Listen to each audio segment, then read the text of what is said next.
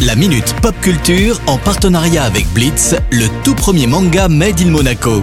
Une collaboration inédite entre Shibuya Productions et le grand maître Gary Kasparov. Retrouvez la série dans toutes les librairies.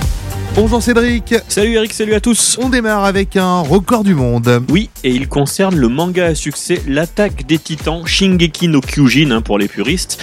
Ici, c'est pas grâce aux ventes du manga pourtant énorme qu'il gagne sa place au Guinness Book, mais parce qu'un volume très spécial a été publié au Japon. Allez, dis-nous en plus. Eh bien, les gens du marketing, hein, appelons-les comme ça, ont eu la drôle d'idée de publier un manga géant de plus d'un mètre et pesant 15 kilos quand même. Alors, ce volume spécial a été publié à 100 exemplaires, ce qui lui a permis de rentrer dans le fameux livre des records. Alors, on est d'accord, ça sert à rien, mais c'est un très très bon coup de pub. hein. Rappelons que les personnages principaux de la série sont des géants. Il y a donc tout de même un lien capillo-tracté. À présent, tu vas nous parler de Stargate. Alors pas tout à fait, hein, mais tu vas voir, il y a un lien quand même.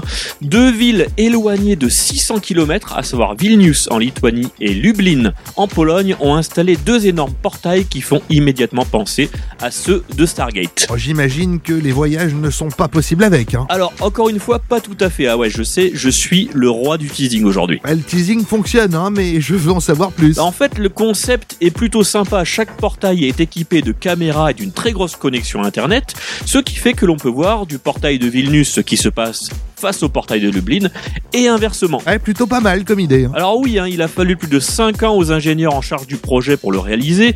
Le plan maintenant pour eux, c'est de fédérer d'autres villes à ce projet. Alors perso, évidemment, j'adorerais voir ça à Monaco, avec une connexion directe sur Tokyo ou Kyoto. Je pense qu'il faut demander à Frédéric Ginta et Extended Monaco, bien entendu. Je suis pour, je valide à 100%. Merci pour ce moment de rêve, Cédric. À la semaine prochaine. Ciao ciao La Minute Pop Culture en partenariat avec Blitz, le tout premier manga Made in Monaco.